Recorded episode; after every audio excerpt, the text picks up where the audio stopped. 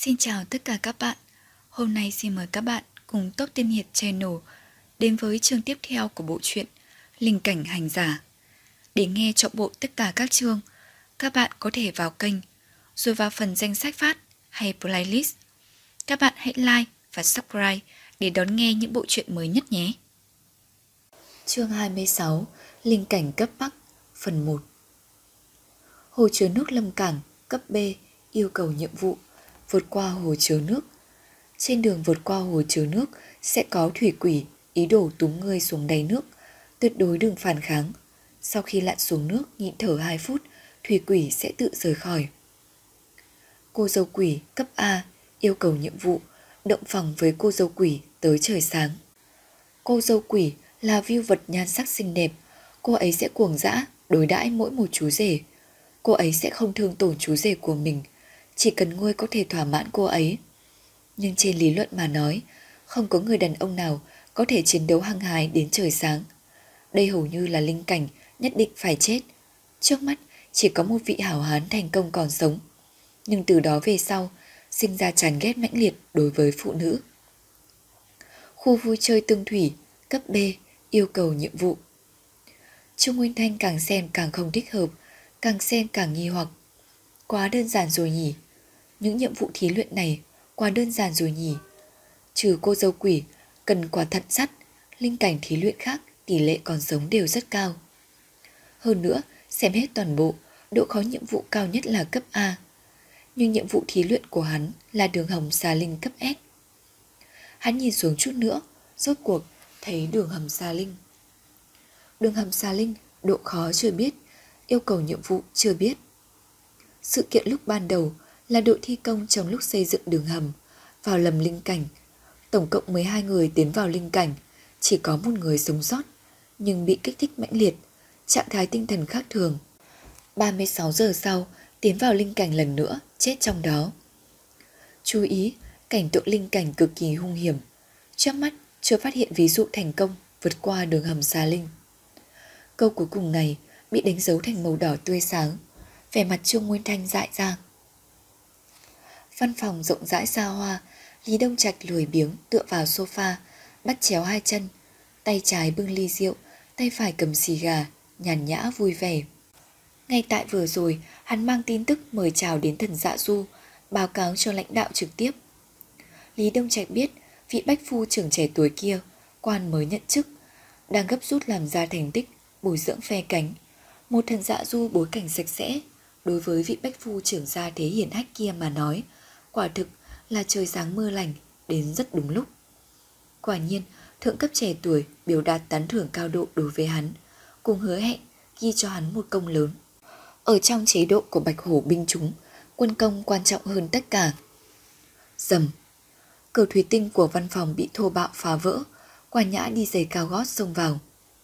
Lý Đông Trạch nhíu nhíu mày, hắn chậm rãi uống một ngụm rượu, phê bình.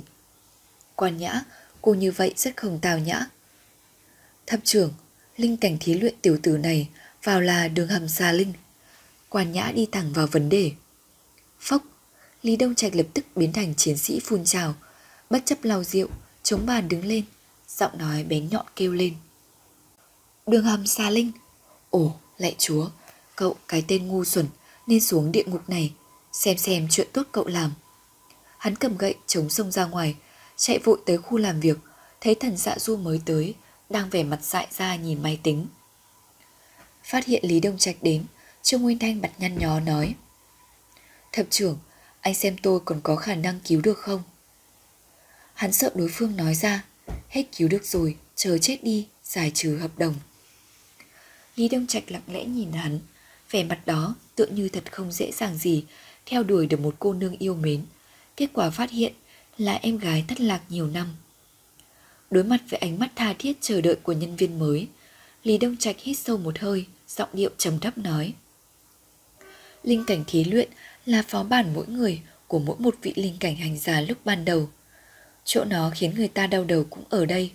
Trong phó bản một người, không ai có thể hỗ trợ cậu. Đây là linh cảnh khảo nghiệm đối với cậu.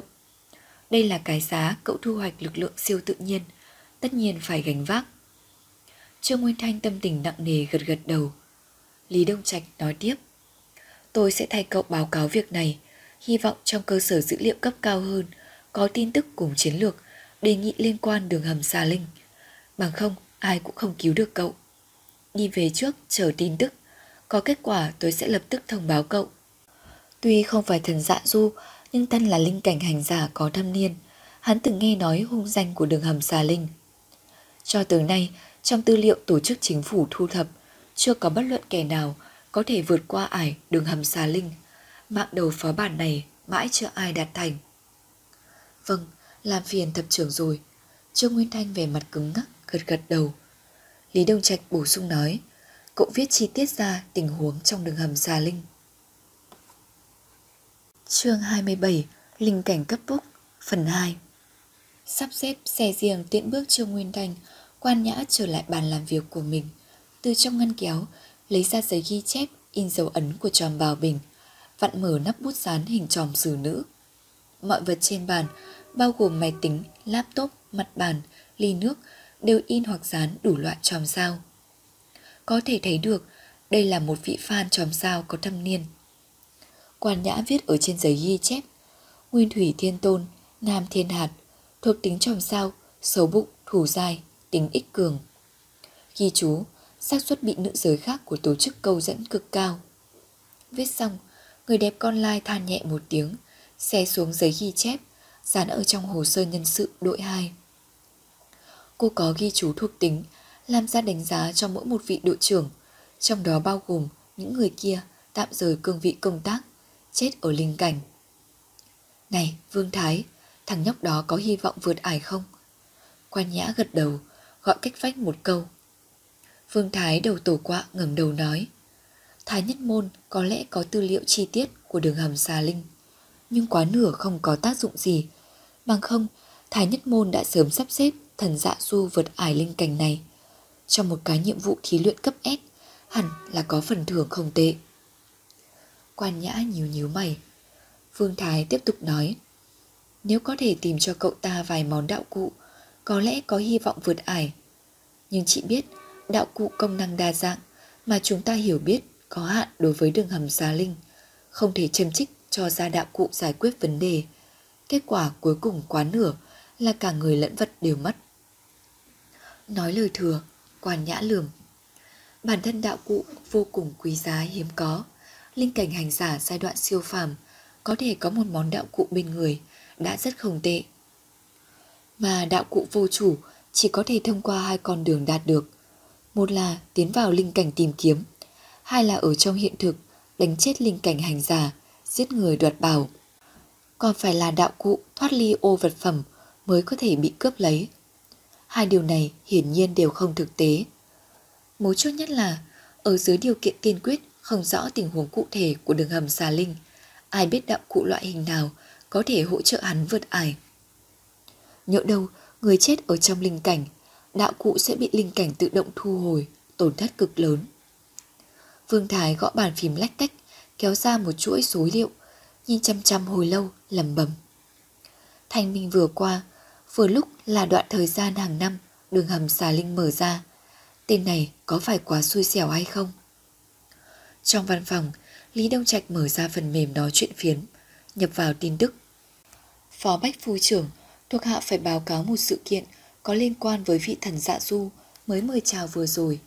Linh cảnh thí luyện của cậu ta là đường hầm xà linh, được xưng đường hầm xà linh, linh cảnh búc của thần dạ du tân thủ. Đường hầm xà linh lúc ban đầu xuất hiện ở trong lúc xây dựng đường hầm của thế kỷ trước. Có một đội thi công vào lầm trong đó, chết trong linh cảnh.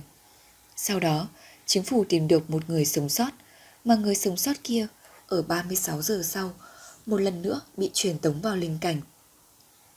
Đúng vậy, nhiệm vụ thí luyện đường hầm xá linh chia ra hai giai đoạn. Cái đó khác với nghề nghiệp khác, linh cảnh khác, nhiệm vụ thí luyện có tính một lần. Rất xin lỗi, thuộc hạ bị bất ngờ làm đầu óc choáng váng, bị tư duy theo quán tính lầm đường. Thấy cậu ta từ trong linh cảnh thí luyện, quay về hiện thực, theo bản năng cho rằng cậu ta đã thông qua thí luyện.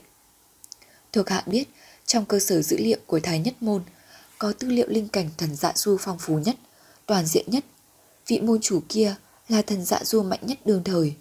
Có lẽ Thái Nhất Môn sẽ có tư liệu tương quan. đường hầm xà linh. Nếu là phó bách phu trưởng ngài ra mặt, nghĩ hẳn Thái Nhất Môn sẽ nể mặt vài phần. Không vứt bỏ chiến hữu là nguyên tắc của bạch hủ binh chúng. Cậu ta nếu đã nhận việc, vậy thuộc hạ không thể dễ dàng bỏ qua. Hy vọng phó bách phu trưởng giúp đỡ. Biên tập xong tin tức, Lý Đông Trạch xem đi xem lại mấy lần. Sau khi xác nhận không có sai lầm, click gửi đi. Hắn cầm ly rượu, nhìn chăm chăm màn hình, thở dài một tiếng. Trương Nguyên thành tâm sự nặng nề về nhà, nhập mật mã, mở ra cửa chống trộm. Trong phòng khách, bà ngoại đang lau sàn chân bóng sáng ngời. Ở cạnh bàn ăn có một ông chú trung niên mặc jacket màu đen ngồi, ngũ quan tuần lãng, tóc đen nhánh.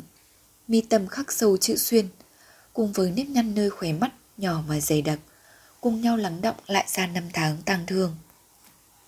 Từ bề ngoài mà nói, không hề nghi ngờ đây là một vị lão soái ca rất có ý nhị, nhắm chừng rất được phụ nữ trưởng thành yêu ái, còn có một chút thiếu nữ thích các ông chú si mê. Chương 28 Linh cảnh cấp búc phần 3 Nhưng ông chú trung niên này không phải là cậu của Trương Nguyên Thanh, mà là anh họ. Anh họ nuốt xuống cháo độ nóng vừa đủ, nhìn về phía Trương Nguyên Thanh. Nghe bà nội nói, em tối qua tìm anh. Vẻ mặt anh ta nghiêm túc, không thích nói cười, tựa như ông ngoại phiên bản trẻ tuổi.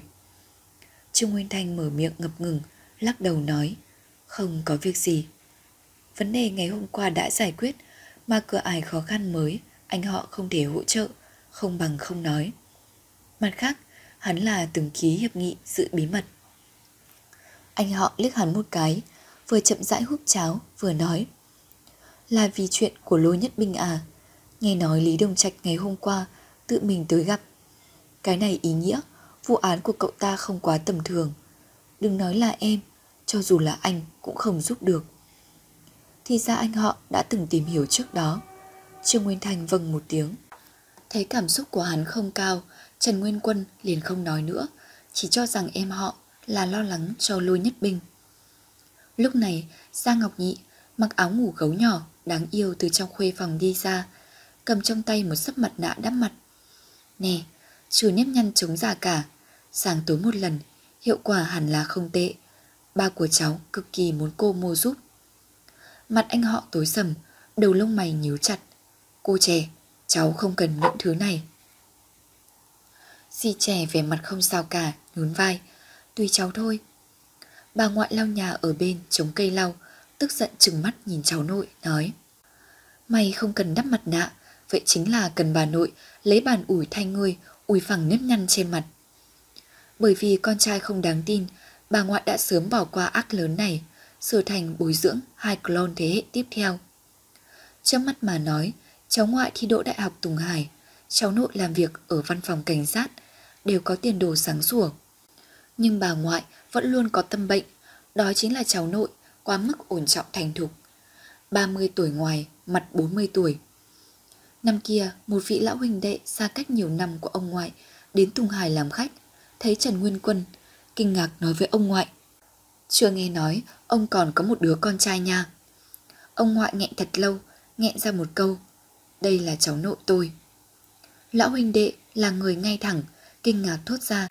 Đứa cháu nội này của ông phát triển thật tùy hứng. Giao tình mấy chục năm, thiếu chút nữa hủy hoại chỉ trong chốc lát. Trần Nguyên Quân bất đắc dĩ tiếp nhận mặt nạ, nhét vào trong túi nói. Được rồi, bà nội đừng lại nhài nữa, cháu còn cần đi làm. Gần đây đang có vụ án mất tích, rất bận rộn. Vụ án mất tích. Trương Nguyên Thành lập tức mẫn cảm, hỏi. Tình huống thế nào? Trần Nguyên Quân gắp miếng dưa muối. Có hai người mất tích ở đường hầm xà linh. Đến bây giờ cũng chưa tìm được người. Điều lấy camera theo dõi. Căn bản không phát hiện bọn họ vào đường hầm. Anh họ bỗng nhiên dừng lại, cảnh báo. Đừng truyền ra ngoài. Hắn từng ký hiệp nghị giữ bí mật. Bà ngoại vừa nghe, nhất thời dâng lên tâm lý hóng chuyện. Thần bí nói. Có phải lại là ma quỷ quấy phá hay không? Hừ, nơi này sao còn không bịt lại? hàng năm đều có mấy người mất tích ở trong đường hầm. Dì trẻ cũng dựng lỗ tai lên, vẻ mặt hồng hớt giống mẹ của cô. Bà nội, bà đừng hỏi nữa. sẽ không là giống với mình vào lầm miếu sơn thần chứ. Địch, hai tên xui xẻo này, không biết họ có thể sống sót 3 giờ hay không. Trương Nguyên Thanh đã đồng tình thương hại, lại có loại cảm giác an ủi, xui xẻo không phải một mình ta. Hắn đối với linh cảm có nhận thức sâu hơn nữa. Lý Đông Trạch từng nói, linh cảnh vẫn luôn tồn tại, có lẽ trong dân cư hàng năm mất tích, còn có một bộ phận là biến mất ở trong linh cảnh. Kinh thành, tứ hợp viện. Cây hòe lớn ở trong sân, cành lá tươi tốt, như một cái ô to xanh biếc mở ra. Trên xích đu, dưới ô, có ông lão tóc hoa dâm đang nằm, áo ba lỗ màu trắng, quần đùi, trong tay cầm một cái quạt hương bổ, nhàn nhã chợp mắt. Ông lão có khuôn mặt võ vàng, giữa lông mày có một nốt ruồi thịt, có quý khí khó có thể miêu tả. Một trận gió khẽ thổi tới, lá cây run run, lắc xuống một mảng lốm đốm. Trên cây hòe, loang thoáng truyền đến tiếng trẻ con non nớt cười vui. Tôn trưởng lão, tiểu tử phó gia gửi biêu kiện cho ngài. Một người trung niên mặc đồ đen bước qua bậc cửa, đi vào trong sân. Mặc kệ là ngũ hành minh hay thái nhất môn, người có thể trở thành trưởng lão đều là linh cảnh hành giả tiếng tăm lừng lẫy. Phó Thanh Dương, ông lão cười ha ha, chưa mở mắt, quạt vài lần cây quạt hương bù Chuyện gì? Cấp dưới của hắn ở thành phố Tùng Hải chiêu mộ một vị thần dạ du, linh cảnh thí luyện là đường hầm xà linh, muốn hướng ngài cầu một phần tư liệu tương quan đường hầm. Mặt khác, hy vọng ngài có thể cho chút đề nghị. Người đàn ông trung niên thuật lại nội dung biểu kiện. Chương 29 Tư liệu chi tiết đường hầm xà linh, Phần 1 Cái tay phe phẩy quạt hương bồ của ông lão khựng lại một lần, Vài giây sau giật mình nói. Thanh minh vừa qua, Tính toán thời gian, Vừa lúc là đoạn thời gian đường hầm xà linh mở ra. Sắp tới, Sẽ có không ít người may mắn Đạt được thẻ nhân vật thần dạ du. Đáng tiếc Không có khả năng có ai Vượt qua ải đường hầm xà linh Tư liệu có thể cho hắn Dù sao trong môn Đã từ bỏ chiến lược đường hầm xà linh Tư liệu tương quan giảm xuống cấp bậc giữ bí mật Thuận tiện chuyển lời phó tiểu tử Bản thân nơi đó là linh cảnh thí luyện cấp S. giữ đường lại xảy ra chút đường rẽ. Khó càng thêm khó, đã sớm thoát ly phạm chủ thí luyện linh cảnh. Đề nghị của ta là bỏ qua vị thần dạ du kia. Người nhất định phải chết, không cần thiết đầu tư. Người đàn ông trung niên nhẹ nhàng gật đầu, thân là chấp sự trong thái nhất môn. Người đàn ông trung niên biết rõ đường hầm xà linh ở Tùng Hải, quỷ dị cùng không lành linh cảnh thí luyện cấp S, bản thân chính là linh cảnh độ khó cao nhất trong tân thủ. Đường hầm xà linh thì so với cấp S, linh cảnh tầm thường càng thêm quỷ dị. Mỗi một linh cảnh thí luyện cấp S đều tất nhiên ẩn chứa một ít thứ bất thường, hoặc là đạo cụ quý hiếm, hoặc là tin tức quan trọng nào đó, giá trị cực lớn. Thái nhất môn vì phá giải linh cảnh đường hầm xà linh, cố ý phái hai thần dạ du cấp 1, trường kỳ đóng quân Tùng Hải bởi vì linh cảnh thí luyện tân thủ cấp S ngẫu nhiên cũng sẽ mở ra với linh cảnh hành giả cấp 1 của nghề nghiệp đó. Sau khi vất vả chờ mấy tháng, hai thần dạ du cấp 1 thành công tiếp thu nhiệm vụ đường hầm xà linh. Nhưng kết quả là một thần dạ du sau khi tiến vào linh cảnh không còn tin tức. Một thần dạ du khác thuận lợi hoàn thành nhiệm vụ thứ nhất, sau đó chết ở nhiệm vụ thứ hai. Mà hai vị thần dạ du này đều có đạo cụ bên người. Từ đó về sau, trưởng lão hội thái nhất môn một lần nữa tiến hành đánh giá đối với đường hầm xà linh, hoàn toàn bỏ qua phương án vượt qua linh cảnh này. Nếu thật, có ai có thể vượt qua ải đường hầm xà linh, thu hoạch tin tức bên trong, cũng coi như cởi bỏ khúc mắc của thái nhất môn chúng ta. Người đàn ông trung niên cười nói một câu. Lão nhân không cho đánh giá, chậm rãi nói. Mấy ngày nữa, môn chủ sẽ triệu tập toàn bộ thần dạ du tới thủ đô họp. Có việc lớn muốn tuyên bố. Ngươi chuẩn bị một phen, triệu hồi hết các tiểu tử dưới trướng. Nói xong, vùng cây quạt hương bồ đuổi người. Người đàn ông trung niên khom người lui ra. Chờ anh họ úp xong cháo đi làm, Trương Nguyên Thanh trở về phòng ngủ bù một giấc. Ngủ một giấc tỉnh dậy, bên tai là âm hiệu cực kỳ sống động. Mở mắt ra, trong phòng lóe lên ánh hình quang, màn hình tivi, đèn trần nhà chưa bật. Hắn ngồi dậy, nhìn về phía bên cửa sổ. Dì trẻ đang ngồi khoanh chân trước tivi, chơi PS5 của hắn. Sắn tay áo, lộ ra hai cánh tay trắng nõn. Thân thể mềm mại, theo thao tác tay cầm mà lắc trái lắc phải. Trương Nguyên Thành ngáp một cái, đứng dậy bật đèn, tới phía sau dì trẻ xem cô chơi game. Cô chơi là một trò chơi khủng bố, phong cách âm phủ, âm nhạc quỷ dị. Nhân vật chính là một người tí hon xấu xí, xách theo một cây rìu máu chảy đầm đìa, một đường qua ải chèm tướng, giết máu thịt bay tứ tung. Ánh hình quang tivi chiếu rọi trên đôi mắt sáng như nước mùa thu, khuôn mặt trứng ngỗng mượt mà trong sự rạng rỡ, mang theo một tia hương phấn. Trò chơi này không tệ, rất thích hợp chơi buổi tối, rất tự lành. Di trẻ đầu cũng không quay lại, nói. Di trẻ có ba sở thích lớn, dạo trung tâm mua sắm, xem phim kinh dị, chơi game khủng bố. Là trầm cảm chứ, nữ nhân biến thái này. Trương Nguyên Thanh nghĩ một đằng, nói một nẻo phụ họa. Rất là thú vị dì trẻ quay đầu lại, lườm hắn một cái. Mày còn giả dối làm gì với gì? Cô quay sang tiếp tục chơi game nói. Thực ra đây là một trò chơi tự lành, quỷ quái trong hình ảnh đều là đứa bé trai tưởng tượng ra. Nó là người bệnh tâm thần, vì không có bị tâm ma cắn nuốt. Nó cố gắng đấu tranh, cuối cùng mở ra một đường máu. Cuối cùng thấy được ánh sáng, kết cục cực kỳ cảm động. Lúc cô nói chuyện, Trương Nguyên Thanh đã rót cho bản thân một cốc nước, vừa uống vừa đáp lại. Ý tưởng không tệ. Di trẻ ừ, ừ hai tiếng, tiếp theo nói. Mỗi một boss đều ẩn chứa quy luật riêng, chỉ cần để ý quan sát, cho dù là một thằng nhóc cũng có thể chiến thắng ác ma đáng sợ. Nhưng hình ảnh cùng âm nhạc khủng bố thường thường sẽ là người ta sợ hãi, mất đi bình tĩnh phán đoán. Mày cũng đến chơi một chút. Trương Nguyên Thanh không có tâm tình chơi game cùng dì trẻ, rời khỏi linh cảnh nắm chừng 20 giờ rồi. Mười mấy giờ nữa, linh cảnh mở ra, chờ đợi hắn có lẽ là tử vong. Hắn còn không bằng nghĩ xem mười mấy giờ cuối cùng của cuộc đời nên làm chút gì, đỡ để lại tiếc nuối. Gọi điện thoại mắng bà già một trận, ôm dì trẻ khóc toáng lên một hồi, cuối cùng hát giáp nhảy hip hop với cậu một lần. Chương 30 Tư liệu chi tiết đường hầm xà linh phần 2 Hắn đột nhiên phát hiện mình thế mà không có chuyện gì đặc biệt tiếc nuối, cũng không có nguyện vọng tha thiết ước mơ. Thần là một sinh viên, gia cảnh coi như tốt, cuộc đời của hắn vốn không có quá nhiều phiền não. Chỉ có người từng trải tang thương mới có rất nhiều tiếc nuối không dứt bỏ được. Ai ra, mày tới chơi đi, di trẻ uốn éo vòng eo, làm nũng nói. Nhìn bóng lưng tốt đẹp của cô, ánh mắt Trương Nguyên Thanh dần chuyển thành nhu hòa, ngồi xuống ở bên cạnh dì trẻ, tiếp nhận tay cầm trong tay cô. Nếu cuộc đời chỉ còn mười mấy giờ, chơi một ván game nữa với cô cũng không tệ. Khi dì trẻ ăn khoai tây rán, líu xíu chỉ đạo, Trương Nguyên Thanh hoàn thành trò chơi, nhìn thời gian, phát hiện đã 11 giờ khuya.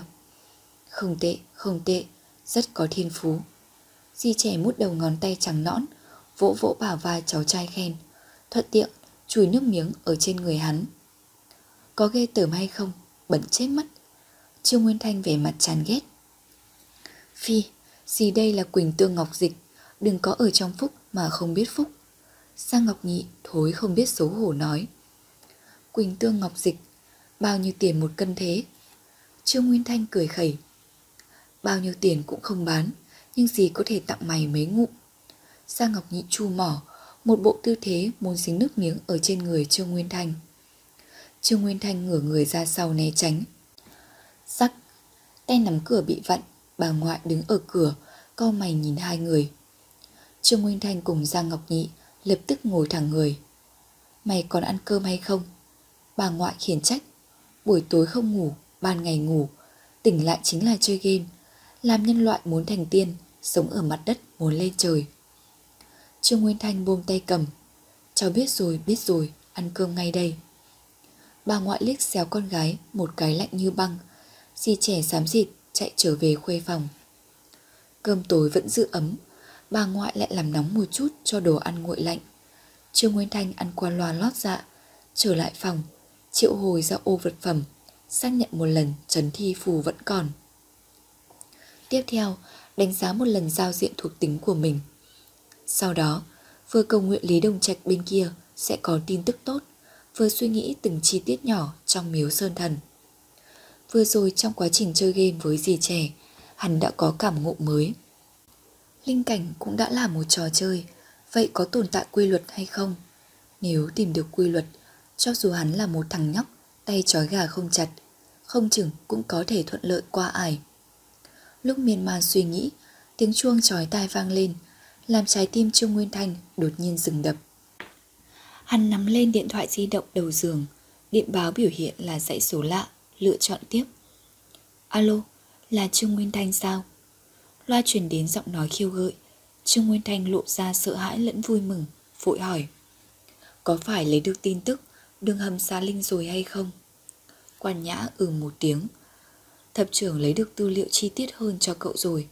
Anh ấy bảo chị gửi đến hòm thư của cậu. Chị biết người trẻ tuổi các cậu chưa bao giờ xem hòm thư, cho nên gọi điện thoại thông báo cậu một lần.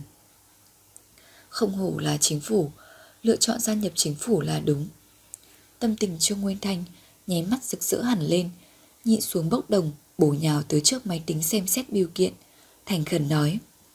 Thay tôi cảm ơn Lý Thấp trưởng, cảm ơn chị Quan Nhã, chờ tôi thuận lợi hoàn thành nhiệm vụ thí luyện, mời các người ăn cơm. Thuận lợi hoàn thành thí luyện, trong lòng Quan Nhã thở dài một tiếng, sau khi muốn nói lại thôi, giọng nhu hòa hiếm thấy. Được, chờ cậu. Cô đã xem tư liệu thái nhất môn truyền tới. Sau khi xem xong, chỉ có trong lòng phát lạnh cùng tuyệt vọng. Khó trách thập trưởng cả ngày dầu dĩ không vui. Ở trong lòng Lý Đông Trạch, vị thần dạ du mới chiêu mộ này chỉ sợ phải ngã xuống ở trong nhiệm vụ thí luyện. Cúp điện thoại, Trương Nguyên Thanh kéo ra ghế công học, sốt ruột không chờ đợi nổi, khởi động laptop đăng nhập hòm thư. Hắn ở trong biêu kiện chưa đọc lộn xộn đã tìm được biêu kiện quan nhã gửi đến. Tải xuống văn bản kèm theo. Đường hầm xà linh, linh cảnh đánh số 0079, cấp bậc độ khó S, loại hình một người, loại hình tử vong. Nhiệm vụ chủ tuyến 1, sống sót 3 giờ. Nhiệm vụ chủ tuyến 2, thăm dò linh cảnh số 0079.